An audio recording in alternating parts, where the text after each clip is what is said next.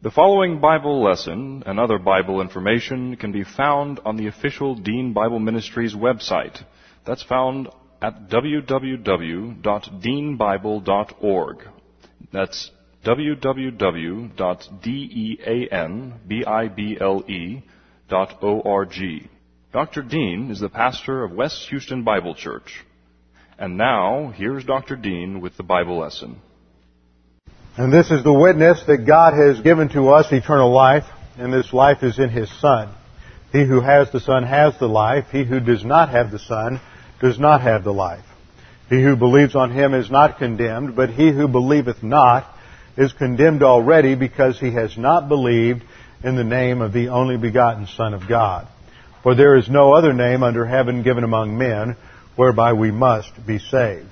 For I am persuaded that neither death, nor life, nor angels, nor principalities, nor powers, nor things present, nor things to come, nor height, nor depth, nor any other thing, any other created thing is able to separate us from the love of God which is in Christ Jesus our Lord.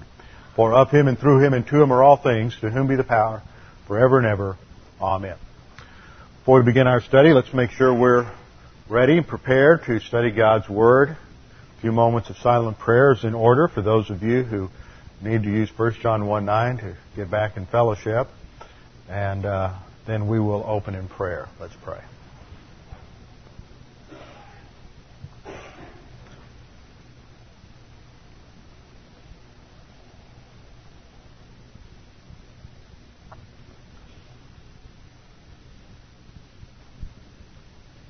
Father, we do thank you that we can uh, study your word today for the refreshment it gives our souls as we are exposed to truth. That truth is what sets us free from the bondage of sin, and it is truth that enables us to look at life as you have created it. It is truth that conforms us to reality as you have determined it. Now, Father, as we continue our study in this important epistle of 1 John. We pray that you would help us to understand these things and to focus on the significance of the doctrines that are enfolded here that we might uh, by them be matured and grow into conformity with Jesus Christ. We pray this in Christ's name. Amen. Since the uh, fall of man in Genesis 3, the human race has continuously been under assault. We are under assault because of our involvement as extension to the angelic conflict. As part of that, Satan has a, a plethora of concepts, philosophies, religions, ideas, rationales, which he continuously promotes among the human race in order to deceive mankind, to blind our minds. Notice he blinds our minds. That involves thought. It involves ideas, beliefs, that Satan is involved in blinding our minds to cap- captivate the human race and to destroy the witness of believers. John writes his first epistle to church age believers who are threatened with false teaching coming from those who had at one time been associated with the apostles and with truth, those who had at one time known doctrine and, had, and were squared away doctrinally, and are now teaching pseudo systems of spirituality which threatens the spiritual life of these believers to whom John is writing. Now there are a lot of parallels between what was being taught in that day in terms of false doctrine and what is being uh, taught today. This comes under the general category, for the most part, of the cosmic system. The Christians throughout the church age have been under assault from the outside and from the inside. From the inside, I mean internally within the church. Because the, the external assaults that come from the world of the cosmic system are soon mirrored and reflected back and echoed by strange doctrines, new theological developments, and concepts that are promoted within Christianity and under the guise of spirituality, Christianity, and the truth.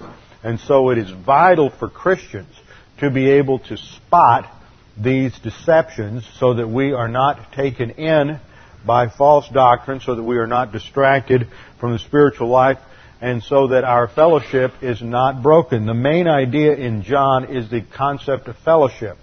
And the one thing that comes across that just ought to smash every modern Christian right between the eyes is the idea that, that John is saying is that number one, it's belief that break, false belief that breaks fellowship with God, not simply wrong behavior. Everybody focuses on sin as something that breaks fellowship with God, and yet John's emphasis throughout this gospel is going to be on more on the wrong beliefs that produce wrong behavior more than the wrong behavior or sin itself. So for believers in the church age, we are assaulted from outside and from inside. The outside assault from, comes from what the Bible calls the world. The Greek word for world is cosmos, and cosmos has to do with an orderly, systematic arrangement of something. And God is looking at this from the facet that, that Satan has various systems of, of pseudo truth that he uses to influence, distract, and deceive the human race. This is a major theme in the first epistle of John. In John 1 John 2.15, John writes, Do not love the world. And there's cosmos, that is the cosmic system, which is a term I prefer to use other than world because in Christian verbiage, the concept of world or, or worldliness is so often uh, misunderstood. You know, the old, uh, the old fundies used to think that, that if you, uh, if women wore makeup, because that's cosmetics, and the term cosmetics comes from the Greek word cosmos, that uh, if women wore cosmetics, that was worldly. If uh, you went to movies, that was worldly. That uh, you couldn't go to uh, watch television. I, I remember the first time I was uh, exposed to uh, what we down in Texas used to call liberal Yankee Christians, because they were from they were from Michigan, and we couldn't understand what they said half the time but they went to a Bible college up there that wouldn't allow them to go to movies or to even watch television in, in, uh, in the dorm rooms or anything like that. And uh, those of us who grew up in a grace-oriented environment down in Texas just thought that was the most absurd thing we'd ever heard of. That is not worldliness. That's just that's either sin or legalism, but it's not worldliness. Worldliness is ideological. It has to do with the ways you think, and that, of course, culminates in certain overt actions, but the emphasis in cosmos is thinking. So I always like to translate it the cosmic system. Do not love the cosmic system nor the things in the cosmic system. If anyone loves the cosmic system, then the love of the Father is not in him. For all that is in the cosmic system, and here we have a breakdown relating it to the sin nature because the cosmic system is the ideological rationale that gives uh, uh, gives uh, power to the sin nature often, or, or, or supports the sin nature. The lust of the flesh, the lust of the eyes, and the boastful pride of life is not from the source of the Father, but is from the source of the cosmic system. And the cosmic system is passing away, and also its lust. But the one who does the will of God abides forever.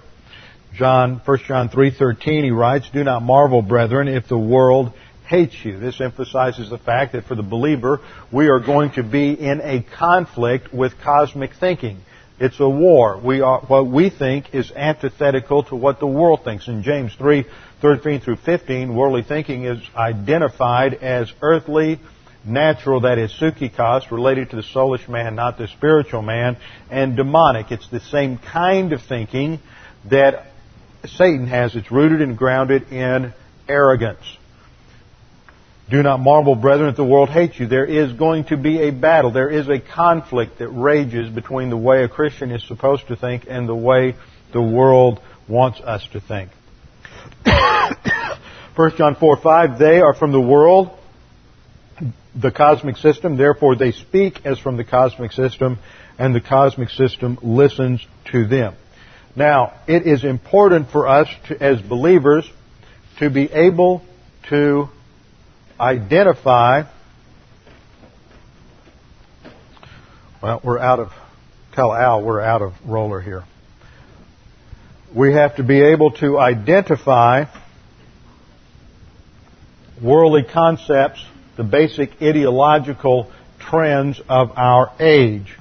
First of all, you don't have to do that now, just remember it for later. Okay. Um, mysticism.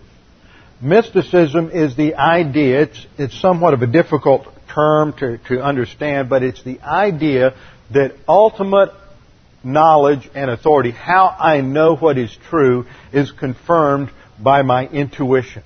That somehow I know it. When I hear it, I will intuitively grasp it. I, I, I know that this is God because of my experience. I, I, was just overwhelmed. And you see the same kinds of things that happen.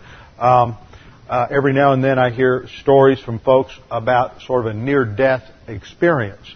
Some of the critiques that I have read of that whole thing indicate that in the just the electronics of the brain, there are that if a person is near death or actually dies, there's so many short circuits that take place that what is generated within the mind are various images. And depending on the background of the individual or, or things they've been exposed to, they may not even know they've been exposed to. All kinds of things can flash through the mind. But people think mysticism, that was the voice of God. Problem with mysticism is that God never acts in history. Not once in history has God ever acted that it is not confirmable and verifiable by external, objectifiable data. So if people say God spoke to me, well, how do you know it was God?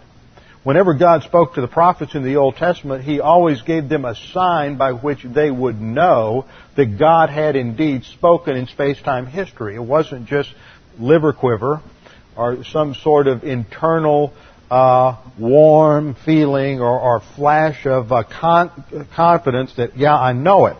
Well, mysticism is the core concept underlying the entire realm and web of ideas that have uh, come to be known as New Age thinking, and this involves everything from uh, emphasis on the spiritual realm, emphasis on demons, and, and of course, in, in, secular New Age thinking, there's the emphasis on uh, uh demon possession and uh, demons coming in and, and, giving wisdom, wise sayings to people. You have uh, uh, spirit guides, and and uh, a lot of this is energized by practices like guided imagery and uh, creative visualization. What happens in the church is that we pick up on these ideas. Somebody goes to college somewhere and gets a PhD in psychology, and their favorite uh, uh, psychology professor uh, took them through some kind of guided imagery exercise, and they had an intuitive hot flash about the nature of the universe, and it changed their whole perception. And now they're interpreting doctrine in terms of their uh, internal mystical uh, insight. And next thing you know, up pops some new uh, Christian, t- some new technique for living the Christian life. Some guy writes a book, it becomes a bestseller because basically a lot of Christians have rejected doctrine and they're looking for anything to make life work but they still want to wrap it in the camouflage of Christianity. And it's no longer Christianity.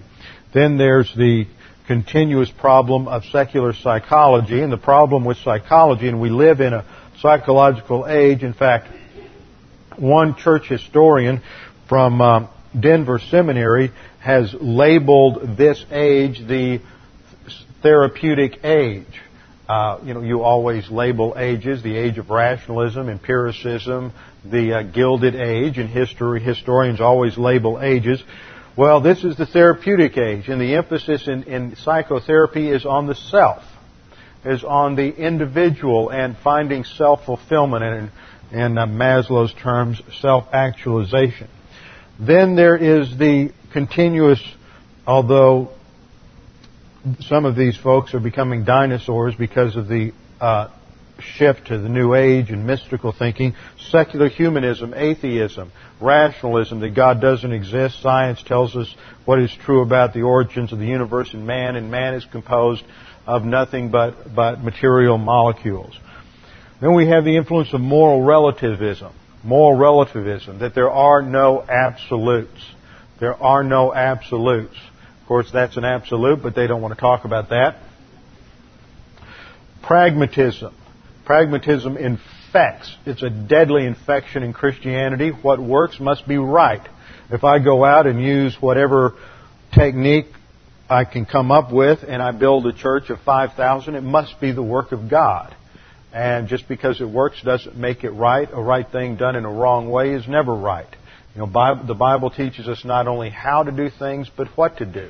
And so we have to analyze methodology as well, but that involves too much gray brain cell activity for most pastors, so it's easier to go out there and, and uh, thump on doors and sell the gospel with the latest marketing technique and uh, then attribute it all to God than to actually do what God says to do so that God gets the glory.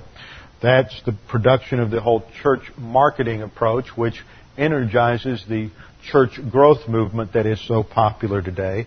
And then in our culture as a whole, we have to deal with postmodern thinking. Modernism is basically the idea of empiricism and rationalism that grew out of the Enlightenment, and postmodernism is a rejection of rationalism and everything that the Enlightenment uh, in the 19th century stood for. And so the way, the path to truth is through inner impression, experience.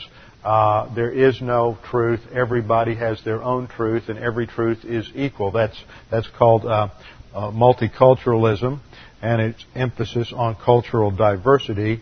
And postmodernism goes hand in hand with mysticism and the New Age movement. And all of these external forces pressure the church so that there are developments of all kinds of new concepts of the spiritual life in Christianity. Interestingly, in light of this, last Sunday, there was an article in the, uh, by Richard Higgins in the Boston Globe magazine, that bastion of conservative orthodoxy, called Sold on Spirituality. And he makes a number of observations that I think are, are um, quite informative and that I thought I would uh, share with you this morning so that we'll have a little newspaper exegesis to enlighten our Sunday morning before we get into the Word because I think that once we get into understanding what John's dealing with in 1 John, just so you keep your eye on the ball and don't lose sight of where we're going, uh, this is going to help us understand and apply what John is saying in this epistle. As we look at this, this article, the writer develops the fact that, that America has certainly had a boom in spirituality in the 90s, such that the term spirituality is sort of the catchword for the 90s. But what does spirituality mean? There's the rub. He uh, goes on to say that while that calls this America's embrace of flexible notions of the sacred is the biggest sign of the boom of spirituality, but not the only one. In other words, what's made it so popular is that now spirituality has become flexible.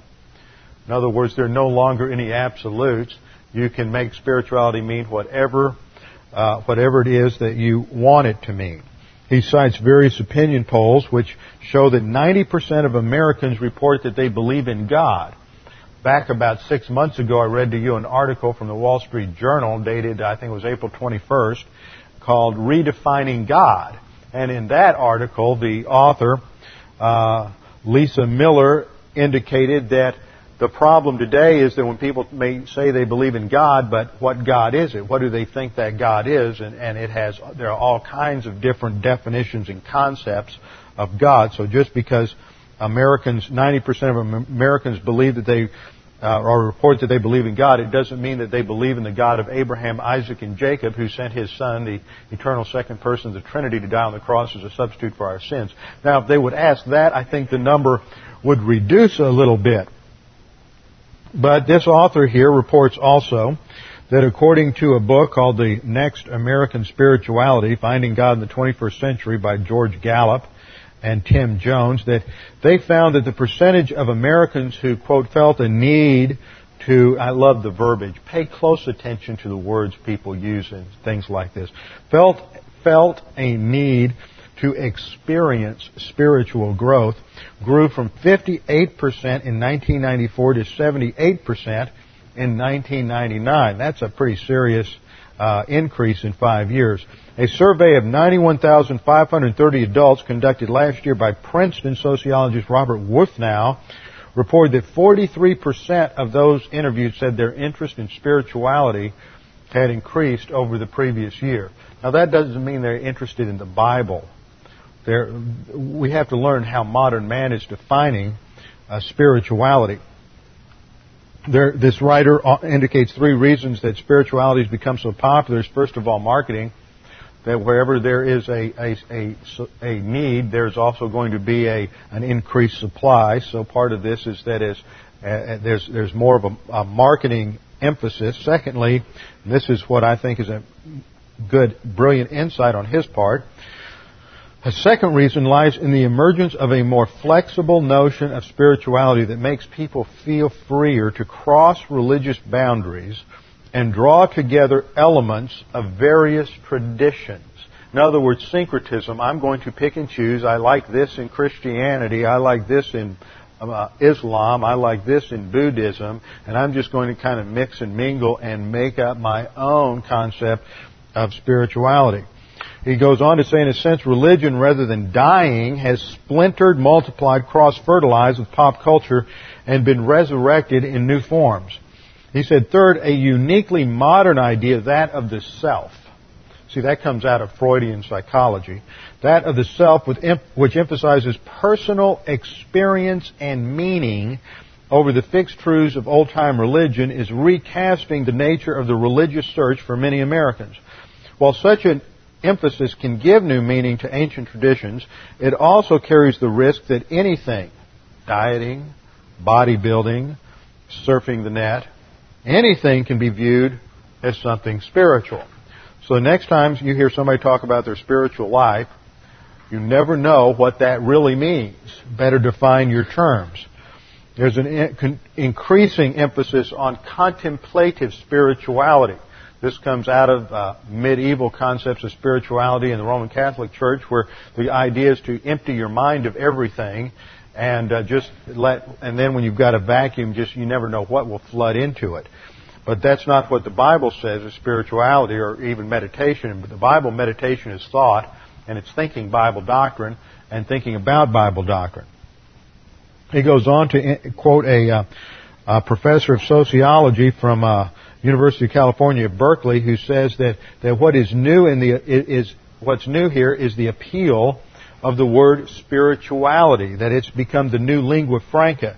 And he says this is the experiential aspect of religion. It's something that is deeply felt. See, that's that mystical idea. What matters is how deeply it's felt, the impact it has. See, that's part of postmodernism. There's no real objective meaning. Meaning comes, it's, it's kind of a borrowed idea from existentialism. Meaning comes from some from stimulation, emotional stimulation, excitement, and you can see that. I forget who I was talking. I think Bryce and I were talking about this yesterday. In terms, there's a new movie out I, about climbing, um, climbing um, um, the Himalayas, and uh, one of the, uh, I mean, it's all this excitement that's generated by special effects and by uh, by the by the camera, and the plot's lousy, and who cares about the plot? But the visual stimulation you get and the excitement from all of these events that are constantly occurring on the screen is what gets everybody all excited. And that's if you notice, that's what's happening more and more in movies and, and film, is is visual stimulation uh, through special effects and plot and character development are disappearing, and that's all part of a postmodern mindset. So it's, it, the emphasis is on its personal subjective impact. And um, another writer, uh, Martin Marty, who's a prominent church historian, just retired from from uh, University of Chicago, states that people want religion, but most people don't want the disciplines, exactions, and commitment that go with it. They want to have a, oh, want, they want to be able to say they have a relationship with God, but oh, don't make me go to Bible class and have to learn and apply anything. Uh, he says, uh, for them the answer is what I call secular spirituality or seeking spirituality. I just love that. That's not an accident because in the modern church growth movement, their whole emphasis is on on getting the seekers there on unchurched Harry and unchurched Mary. And seekers are just people who are curious but not positive. And I don't want those people in my church. I only want people who are positive to the Word. I don't want to waste my time with a lot of people who are merely curious. So for them, the answer, he says, is what I call secular spirituality or seeking spirituality, which doesn't exact any of that. It's religion with all the things that you don't like taken out. Yeah, there's just some real insight in the Boston Globe every now and then. Um, another an- analysis is by a sociologist named Alan Wolfe at Boston University who says we should really see religion as the modern, listen, take note of the terms here. It's the modern world adapting faith as it sees fit. It's conforming to the world. It is a cosmic system adapting faith to it, not doctrine transforming the world. So he said we should really see religion as a modern world adapting faith as it sees fit, scaling back its dogmatic edges and replacing intolerance with flexibility. Notice the wordplay here. Intolerance is now uh, juxtaposed to flexibility. Intolerance is the great uh, horrible sin in our modern society Intolerance has shifted its meaning from meaning that you will allow someone to have another view and respect their view without uh, attacking them, but you don't affirm their view. Modern modern uh, definition of, uh, of intolerance to be tolerant, you have to not only allow somebody to have an alternate view, but you have to approve of it. If you don't approve of it as well, then you're intolerant. So he says that it's replacing intolerance with flexibility, which means everything can be right. The result, he says, is religion light, L-I-T-E. Something strongly influenced by the needs of the self. According to Wolfe, the importance of the self is the dominant force in the spirituality boom. Quote, people are looking at the role faith and spirituality can play in making them a better, more effective, and more fulfilled person. Now plug that into the uh, last stage of Maslow's hierarchy of needs, which is self-actualization. We've psychologized religion. That's why it's the psychotherapeutic age. And spirituality runs the gamut from, from psychology to emotions to getting in touch with your feminine side if you're a man to shamanic healing and going on uh, New Age mystical uh, journeys out into the universe. Uh, Jesus Scholar. Now, if you don't know who Jesus Scholars are, that's that group of scholars who get together once a year with their razor blades and go through the Gospels and to try to decide just exactly which verses uh, were actually spoken by Jesus. I think they've settled on about five or six verses out of all the Gospels so far. The, the rest was just invented by the apostles. Anyway, this, this scholar states, we live in a time when the traditional truth truth claims of religion are deeply suspect. People are aware, maybe too aware, of the relativity of everything, moral relativism. That every statement of truth is ultimately a human product conditioned by various historical contexts. That is as postmodern a statement as you can find. Now, if you don't know what I'm talking about postmodernism, it's on tape around James 3, 13 through 15, and you ought to go back and get those tapes.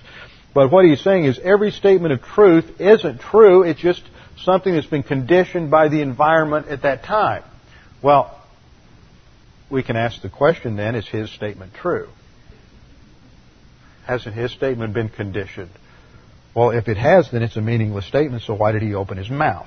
See, it, ultimate, what I'm pointing out here, I'm not ridiculing, I'm pointing out that, that the human viewpoint position ultimately reduces to logical inconsistencies, fallacies, and non, and it doesn't work in in the real world. And they can't even, for him to even utter a statement, he has to deny the basic presuppositions of his statement.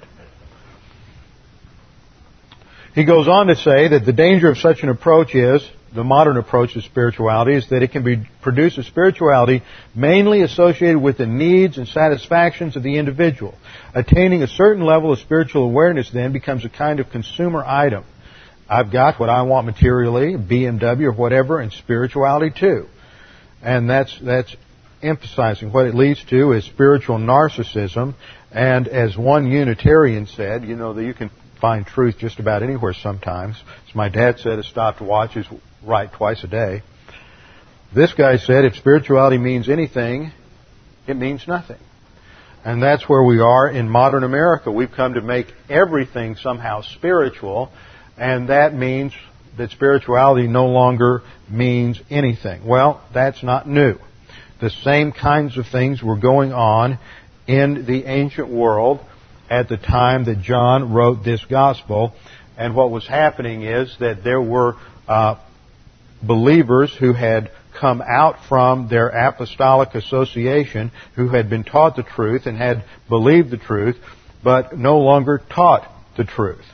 And so they had succumbed to the ideas, the thought world that surrounds us. See, the cosmic system is, is like this envelope that we live in. It's like water is to a fish and air is to us. We, we live in air. We don't see it or feel it or anything. We're never aware of it, but it surrounds us. And it's part of everything that we do. And that's the way the ideas in the cosmic system are. We all grew up in a situation where we were, we were raised, we were educated, and we were influenced by cosmic thinking. It came to us through television shows, through commercials, through the books we read, the fiction we read, through our peers, through our teachers, through our parents, from our children. We're constantly being pressured by ideas, beliefs, nuances, philosophies, and practices that are part of, that contain with them various shadow beliefs and assumptions that uh, are contrary to Scripture. And yet, because we don't think very analytically, we pick up on these things because they are attracted to our sin nature. And we use them because they, they make life work. Now, one of the most uh, common, two of the most common error, er, errors that shows up in this, and the two common assumptions that underlie all of this sort of deception are, first of all, that doctrine really doesn't work. You see, that's what they were facing in ancient Ephesus, and that's what we're facing today. Doctrine doesn't work. Doctrine is just so cold. It's excessively rational, and it's just so so full of facts and data that that really can't help us solve problems. If we really want to surmount our problems, we have to have a, a more warm, nurturing, caring, e- emotional environment where we relate to other people as people, not just as cold, dead, factual information. Yet that's not what the Bible says. The Bible says it starts with doctrine. That's the key. Belief affects behavior, not the other way around. But when you are negative to doctrine, then you claim doctrine really doesn't work, so I've got to go out and formulate something new. The second assumption that underlies all of this, both today and in John's time, is the concept that doctrine isn't sufficient. It's not enough. That's what sufficient means that doctrine alone isn't what I need to solve the problems in my life. I need something more. And in our modern society, what we handle problems with is all of the modern insights afforded us by uh, Darwin, Freud, Jung, Maslow, and all of the uh, various psychotherap- psychotherapists that claim to have the solutions to our problems, whether it's uh, men from Mars and women from Venus, or whatever the con- concept is. Everybody's got a different idea, and if they're going to be successful, then, then a lot of them are going to contain elements of truth. You know, if, if, if Satan's pseudo system was 90% wrong and 10% right, nobody would buy it. A good counterfeit's got to be 99% right.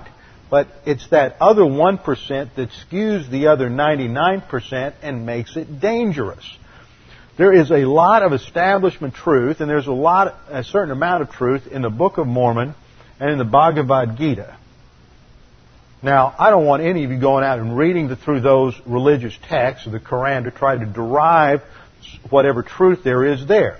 Because you're going to pick up all that other garbage along the line that's really going to mess you up. And that's what happens with psychology. They're certain, they're living in God's world, so they're going to make accurate observations at times, and they're certainly going to come up with a certain amount of, of uh, things that are true. But it's the overall framework that skews it and makes it wrong. And these are the two fundamental assumptions, and that is a doctrine, uh, doctrine doesn't work, and doctrine is not sufficient. It just isn't enough to just trust in God alone and into, into Bible doctrine. Now, if you think that, that these problems aren't affecting you, then wake up. They're in the school system. Your kids are being indoctrinated with these ideas in many of the, it's inherent in, in many of the educational philosophies that are popular in the schools, as well as overtly taught in, in many of the textbooks. Not only that, but most of you are, have jobs somewhere where you are having to go through a certain amount of ongoing training, and as part of a lot of that training uh, comes out of these uh, new age mystical relational ideas. I remember a guy in my church 10 years ago brought me a training manual from a series of seminars they had to go through as a, as a um, um, employee of, he was at that time working for Southwestern Bell, and this was the, it was nothing more than a seminar on how to be, how to indoctrinate all of your employees into New Age mysticism. It was as, about as subtle as a brick and yet every employee was required to go through that. So just because we're living out in rural southeastern Connecticut doesn't mean that, that we're divorced from the influence of these kinds of ideas. They are, and they were just as evident back in John's time. So the epistle, first epistle of John, hits us with a strong emphasis on the reality of doctrinal absolutes that we can know certain things and they are true, and the solution to the problems in life are based on the absolute truth of God's Word. He further goes on to say that, that fellowship with the, with the apostles is based on doctrinal agreement with the apostles. It, it, you have to hold to what we taught, the message, the doctrine that we taught to have fellowship with us, and our fellowship was with the Father. That's his whole point, is that we can't have fellowship with the, fellowship with the apostles is based on agreement with their doctrine. If you don't agree with their doctrine, you can't have fellowship with the apostles, and if you can't have fellowship with the apostles, you can't have fellowship with Christ. That's the logic. And the only way to have fellowship with Christ is to have what? Right doctrine. Wrong doctrine means no fellowship. Period. It's not just behavior, its belief, and that was what was being attacked at that time. Now, fellowship, we must understand what John means by fellowship. It's not a matter of social interaction.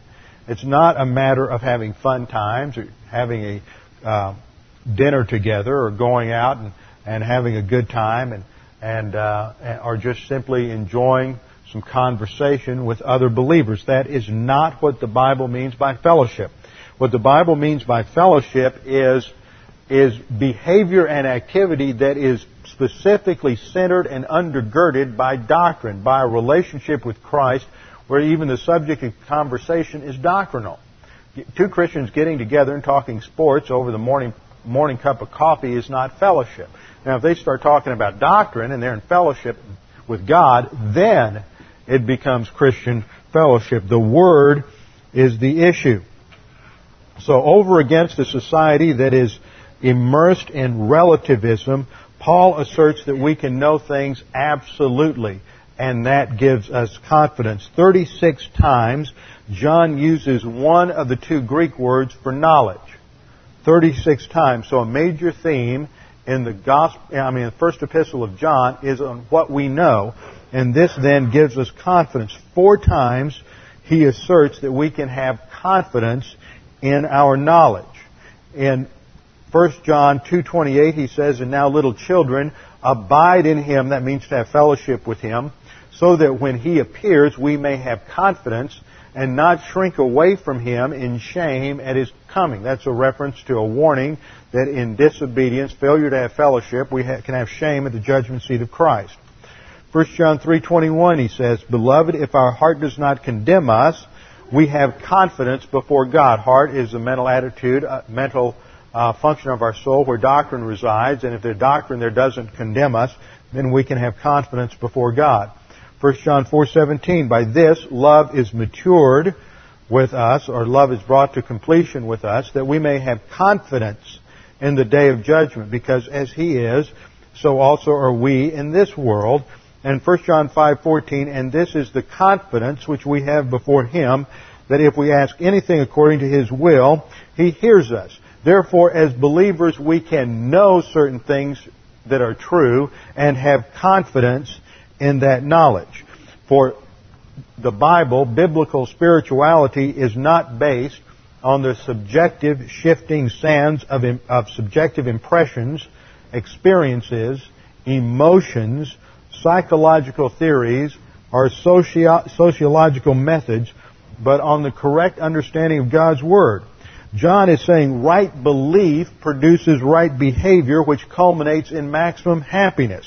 That's why he says in 1 John 1 4, we write these things so that your joy may be full. I find it interesting that John begins by saying, I'm writing that your joy may be full, and James, which is a similar epistle dealing with similar themes, starts his epistle off saying, Count it all joy, my brethren, when you encounter various trials. Joy is the end product of the spiritual life. It is the culmination to have this, the maximum happiness that Jesus Christ bequeathed to us. He said, My joy I give to you. And so when John is writing, he says to get to that point, you have to start with right belief that then produces right behavior, and only then will you ever get to the goal of having the maximum happiness that Jesus Christ promised. So if we were to write it up in terms of a formula, it would be the filling of the Spirit plus the knowledge of doctrine plus the application of doctrine is going to yield maximum happiness. It is see if I have enough room here. The filling of the Holy Spirit plus knowledge of doctrine plus the application of doctrine is going to yield the maximum happiness in this life.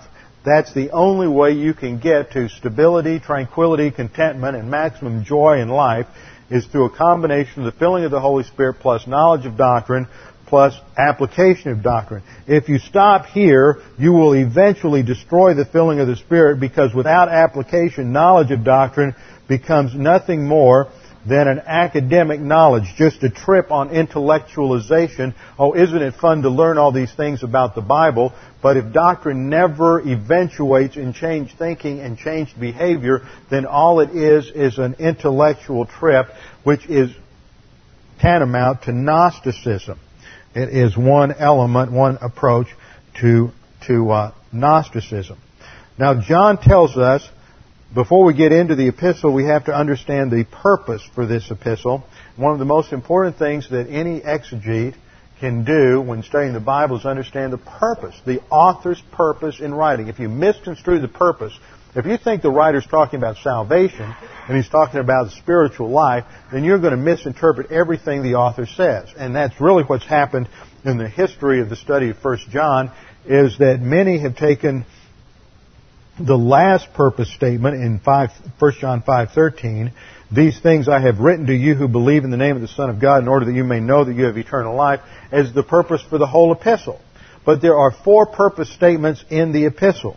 The first is in 1 John 1 4.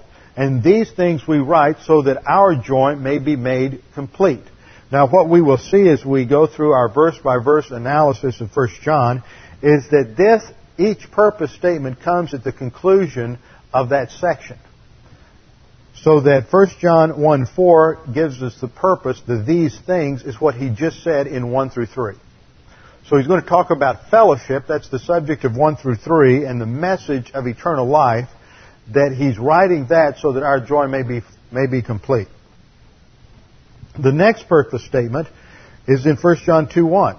My little children, I am writing these things, that is uh, from 1 5 down through uh, 2 1, or down through 110. My little children, I am writing these things to you that you may not sin. And if anyone sins, we have an advocate with the Father, Jesus Christ the righteous. That means in 1 John 1, 5 through 10, the subject is the believer's personal sin. And the encouragement is don't sin, but if you do, you have a solution, and that's 1 John 1, 9. If we admit our sins, God is faithful and just to forgive us our sins and cleanse us from all unrighteousness. Then the next purpose statement is in 1 John 2:26. These things I have written to you concerning those who are trying to deceive you. There's a warning in this epistle to those who have gone out from us but were not of us and who are deceptive. and that purpose statement governs the section from 218 to 224. And then the last purpose statement, which relates to salvation and knowing that you're saved, only covers the section from 5.6 through 5.12, not the entire section from, from the uh, 225 on, just that last little section from 5.6 to 5.12. In between, from 225 to 5.5 is the main body of the epistle. And at the prologue and at the, at the epilogue, there are uh, additional statements written in relationship to the spiritual life. Now, one of the major problems that John is dealing with in this epistle is that there are there is uh, an opposition. There's a, a threat to the congregation. They are being threatened by false teachers and false doctrines. That if they follow those false doctrines, then it will break their fellowship with the apostles because it will be a false doctrinal system. This what we're going to see here is the germ, the, the seed, the, the uh, excuse me, the seed of, of what later became in the Roman Catholic Church apostolic succession. What John is saying is apostolic succession is based on apostolic truth. If you don't have apostolic truth, there's no apostolic succession. Apostolic succession in the first three centuries of the church was a succession of doctrine, an agreement with apostolic doctrine not the idea that one man put his hand on the other and passed it on from person to person. That became the aberration, and that probably, as one writer points out, probably has its roots in the Gnostic heresy or the pre-Gnostic heresy that we begin to see as a problem here in in uh, 1 John. So the question we have to ask is who were the opponents here? Who were the adversaries? Who were these defectors who now threaten the spiritual stability of the church? One solution has been a, a well-known uh, heretic or pa- uh, pagan at that time by the name of Corinthus. Some people pronounce it Cerinthus, but it's a, it's a, a uh, Greek name and there's no C, soft C, sibilant sound in Greek, so it ought to be pronounced Corinthus. Corinthus was uh, uh, born in Egypt and was raised as a Jew, and he was the leader of a group of Christians that have Gnostic uh, tendencies. Now, I'm going to introduce you to some new terminology. Gnosticism and Docetism. Docetism is spelled D-O-C-E-T-I-S-M. It's from the Greek word dokeo, which means uh, uh, just an appearance, to seem, to appear to be something. Now, Gnost is not really a problem yet. Doceticism, Docetism rather, is, is beginning, just beginning. What you see is the, the only literature we have documenting Gnosticism, or the earliest literature we have, comes from about 150 AD. Now, First John's written about 85 to 90 AD. So Gnosticism doesn't really come on the scene as a full-blown system for another 50 or 60 years. But in the context of the ancient world, there are a lot of ideas floating around that later come together into what the, the Gnostic system. So it's not really correct to say that the problem that John's dealing with here is Gnosticism or Docetism because they haven't really uh, fully developed yet, but certainly they're there. The ideas were, some of the ideas in those systems were uh, prevalent at this time. Now, Cerinthus was such a, was so hostile to John that uh, Eusebius tells us the story that at one time uh, John was in the uh, a bathhouse in Ephesus, and he learned that uh, was in there in the bathhouse, and John got up, grabbed a towel, and ran out screaming, The building will collapse because the enemy of truth is inside. Now, we don't know if that's true or not, but, but that's, that's the legend. Uh, so Cerinthus is viewed as a, as a major opponent here, but, but what we know of Cerinthus and what he taught does not completely stack up with what uh, John emphasizes in 1 John. Cerinthus denied the virgin birth. That was typical in Gnosticism. Gnosticism rejects the material presence of God. In Docetism, dokeo means to appear. Christ, Jesus really didn't take on flesh.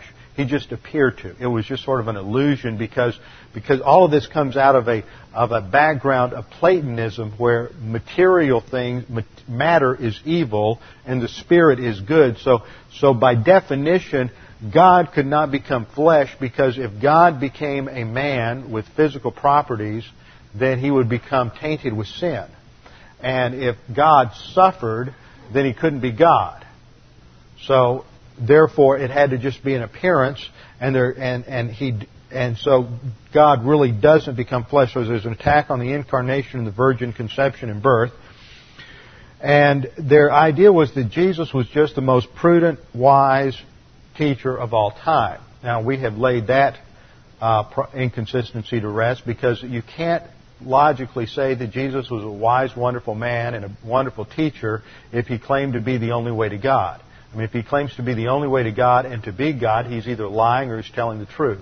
If he's lying, he's deceptive, and he can't be, by definition, a wise and wonderful teacher if he's a deceiver. So Jesus is either uh, who he claimed to be, the God of the universe, or he is the greatest deceiver of all uh, human history. So, but Cerinthus taught that believed that Jesus was no more uh, was just a more righteous, prudent person than anyone else. That um, Christ, the Spirit of Christ, just uh, descended on Jesus at his baptism, and then departed from Jesus during his uh, time in Gethsemane, so that the human Jesus died, but Christ never suffered. The Christ Spirit never suffered, and never was there during the growing up formative periods uh, in Jesus' life. Now, John does emphasize some doctrines that relate to that. He emphasizes that Jesus is the Son of God, which is a title of his deity. He emphasizes that Jesus was incarnate and he was Christ in human flesh from his, from the virgin birth. That you have Jesus is fully God and fully man from the time of his birth until the time of his death and beyond into his resurrection. That's the doctrine of the hypostatic union. So uh, the point of all of this is that the system that comes along and says that Jesus wasn't fully, or, or the Spirit of Christ just came on Jesus uh, during those three years of his ministry is a denial of the fact that the entire life of Christ is a life of perfection which qualifies him to go to the cross. Therefore, it's a subtle attack on the sufficiency of Christ because we know that Jesus grew and matured and handled all the problems of life. He was sinless, but he did it all through the filling of God the Holy Spirit, which sets the precedent for the spiritual life of the church age. Now, if, if he's not fully God, and if this is just some spirit that ascended on him during his ministry and wasn't there when he suffered on the cross, then Jesus couldn't be setting the precedent for the spiritual life in the church age. There's no qualification of him to go to the cross, and all that happens on the cross is a human being dies and there's no deity present. So therefore there's no salvation. So you see the assault is very subtle. It is an assault saying the doctrine doesn't work because Christ really didn't do what you claim he did, and that doctrine isn't sufficient because Christ really didn't establish the precedent for the spiritual life of the church age. So that is uh, integral. Those two concepts undergird all of Gnosticism. Now, Gnosticism is one of those things that's very difficult for us to understand, sort of like nailing jello to the wall.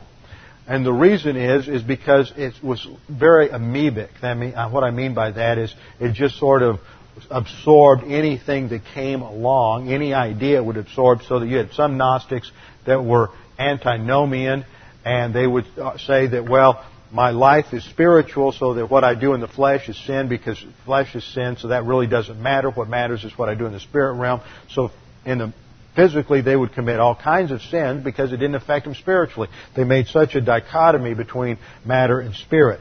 Others were very uh, uh, legalistic and very ascetic, emphasizing the fact that that uh, that you would gain greater impact in your spiritual realm if you were going through suffering and deprivation in the physical realm. So it included all kinds of different ideas and absorbed all kinds of different different principles from different religions, much like the New Age movement does today. And that's why many say that the New Age movement is just a modern form of Gnosticism. In fact, one of the major uh, journals that promotes New Age ideas is called Gnosis. which is the Greek word for knowledge and the basis for the word Gnosticism. Now, when we look at this epistle, there are ten things that are denied by the false teachers. We will close by just summarizing these ten things that are denied by these false teachers. First of all, they denied a connection between behavior and fellowship with God. It doesn't matter what I do, as long as I confess my sins, I'm in fellowship. And uh, you'll hear that sometimes from Christians, and they just sort of bounce in and out of fellowship all the time and never grow. The point of the Christian life is to stay in fellowship. Now, all of us bounce in and out of fellowship because we all sin. But some people use it licentiously and they just never grow anywhere. They, there are the antinomians who deny any connection between behavior and fellowship with God. This is in 1 6, 229, 3 6, and 10. The second thing that is denied by these false teachers is personal sin and a personal sin nature. They say we have no sin in John 1 8 through 10. Third thing they deny is the reality of Christ's sufferings on the cross to propitiate the righteousness and justice of God. See, for them, Christ's Spirit left him in the Garden of Gethsemane and only the body was on the cross. Or in Docetism, if that was the problem, then it was just an illusion. It was just an appearance. But I, I love Ignatius' response while he was in prison for his faith. He said, well, if he really wasn't there, why am I in prison?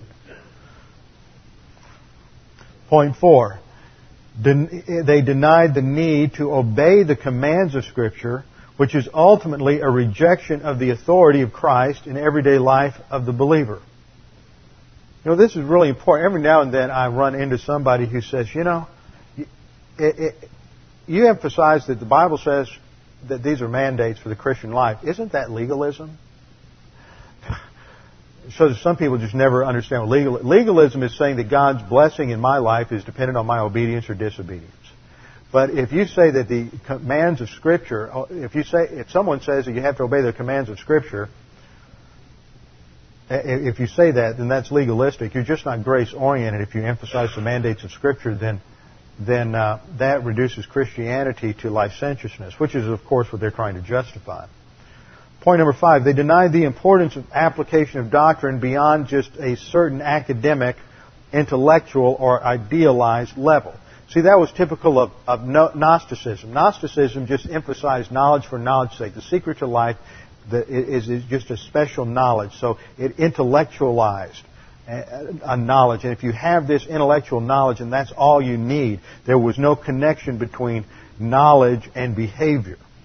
And so these false teachers denied the importance of application of doctrine beyond a certain academic, intellectual, or idealized level. That's in 2.6. Point 6, they denied the mandate to love one another. I don't have to love him. He's horrible. He's ugly. He's unlovely. He's mean. He's nasty. Whatever the reason is, uh, he doesn't ever take a bath, so I'm not going to love him.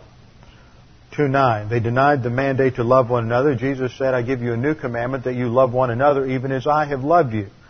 But if behavior isn't affected by belief, then you really don't have to do something as unpleasant as loving someone who's not very lovable. Uh, of course, we know that, that is an exercise of unconditional and impersonal love, but it's still the responsibility of the believer to love those who are his enemies. Point seven, they denied the need to confess sin for restoration of fellowship and filling of the Holy Spirit. If you don't sin, you don't need to confess it. Furthermore, there are those who have gone out from us who are not really of us in our modern context, who used to teach, as we do, the importance of confessing sin for restoration of fellowship and the filling of the Holy Spirit, and no longer teach that. And if you look at their lives and at some of their teaching, there are elements of Gnosticism and licentiousness infecting their theology. Point eight, they denied the necessity of identifying and removing human viewpoint thinking from the soul and replacing it with divine viewpoint doctrine. See, what happens is a lot of people get caught up in sort of an academic trip at church. Oh, good, well, I'll learn what John's about. I'll learn this doctrine, that doctrine but they don't really get to the point of saying, okay, what I'm about here is I've got to get rid of bad thinking and I've got to change, exchange it for doctrinal thinking. In other words, I have to do some real work at changing the way I think about life Because if I don't change the way I think about life, if I just change behavior, it's superficial. Or they just think, well, it's not really about behavior. That's, that would be legalism. It's just about thinking, and as long as I can understand all these doctrines and the terminology, then I'm okay. That's Gnosticism. They deny the necessity of identifying and removing human viewpoint thinking from the soul and replacing it with divine viewpoint doctrine that would in turn affect a change in their life. 1 John 2, 15 through 17. Point 9, they denied that Jesus was the Messiah, the eternal second person of the Trinity. And uh, that should be 221 or 222, excuse me, 22, 221, and 515.